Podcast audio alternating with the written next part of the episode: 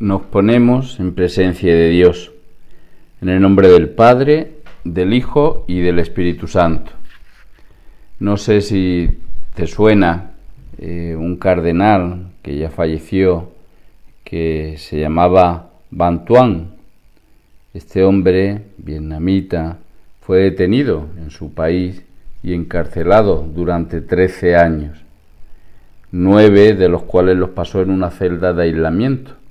Vietnam eh, todavía se sigue persiguiendo a la Iglesia Católica, aunque quizás de una manera mm, menor que cuando este hombre eh, vivía y ejercía su ministerio allí. Eh, después de todos estos años fue liberado y, lo, echaron del país, fue desterrado.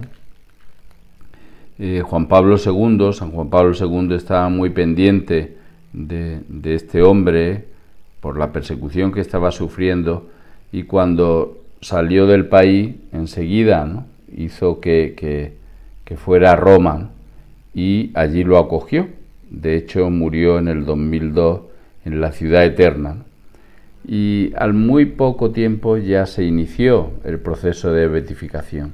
De hecho, en la actualidad ya es venerable. Pues este hombre, este hombre bueno, cuenta que, cuando le arrestaron tuvo que, marcharse enseguida, que fue arrestarlo e irse. No pudo eh, recoger nada, se marchó con las manos vacías y al día siguiente sí que le permitieron escribir eh, eh, a, su feligrese para pedir pues lo más necesario, ¿no? Desde ropa, pasta de dientes, etc. Pero este hombre eh, les puso, por favor, envíame un poco de vino como medicina contra el dolor de estómago.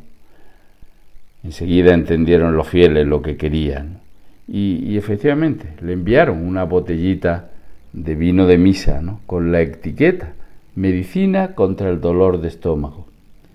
Y hostias, hostia escondida en una antorcha contra la humedad.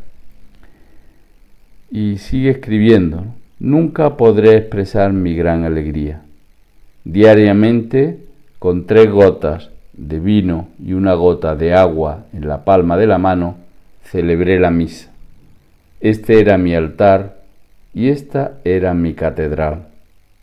Era la verdadera medicina del alma y del cuerpo, medicina de inmortalidad, remedio para no morir, sino para vivir siempre en Jesucristo. Qué fuerte. Esto es querer al Señor en la Santa Misa. Jesús, que yo te quiera al menos un poquito como Bantuán la misa, que es eh, eh, la renovación, que lo sabe muy bien, la renovación incruenta del sacrificio de la cruz. Es una acción divina que, que es realizada por el mismo Hijo de Dios. El sacerdote presta su voz y sus manos a Cristo. Es el propio Cristo quien se ofrece a sí mismo, renovando el sacrificio de la cruz. Dice San Juan Pablo II, es necesario que la Santa Misa sea el centro de la vida cristiana. Señor, tú lo sabes, ¿no? que siempre he pensado que, que asistir a la Santa Misa es querer, es un acto de amor, un acto de amor contigo. Dios, que es mi creador y es sin lugar a dudas quien más me ama, se ha hecho hombre y ha muerto en una cruz por mis pecados, para que yo me pueda ir al cielo. Asistiendo a misa, le demuestro, le demuestras tu agradecimiento. Dios se lo merece.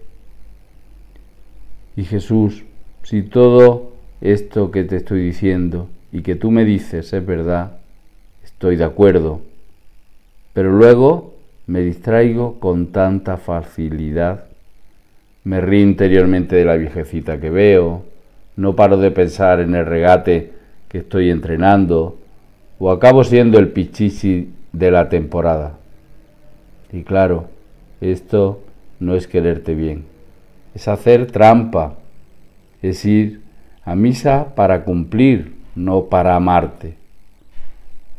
Perdóname, yo quiero quererte, estar cuando toque contigo en el cielo, obedecer a lo que San Juan dice en su Evangelio. Yo soy el pan vivo bajado del cielo.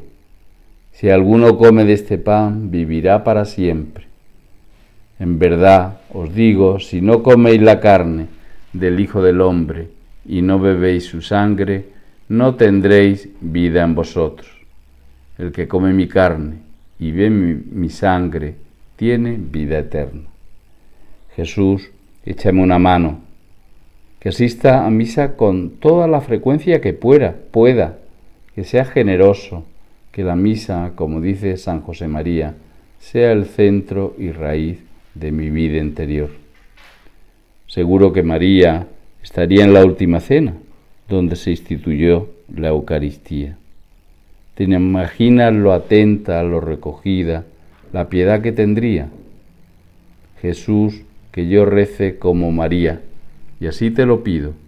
Yo quisiera, Señor, recibiros con aquella pureza, humildad y devoción con que recibió vuestra Santísima Madre, con el espíritu y fervor de los santos. Que así sea.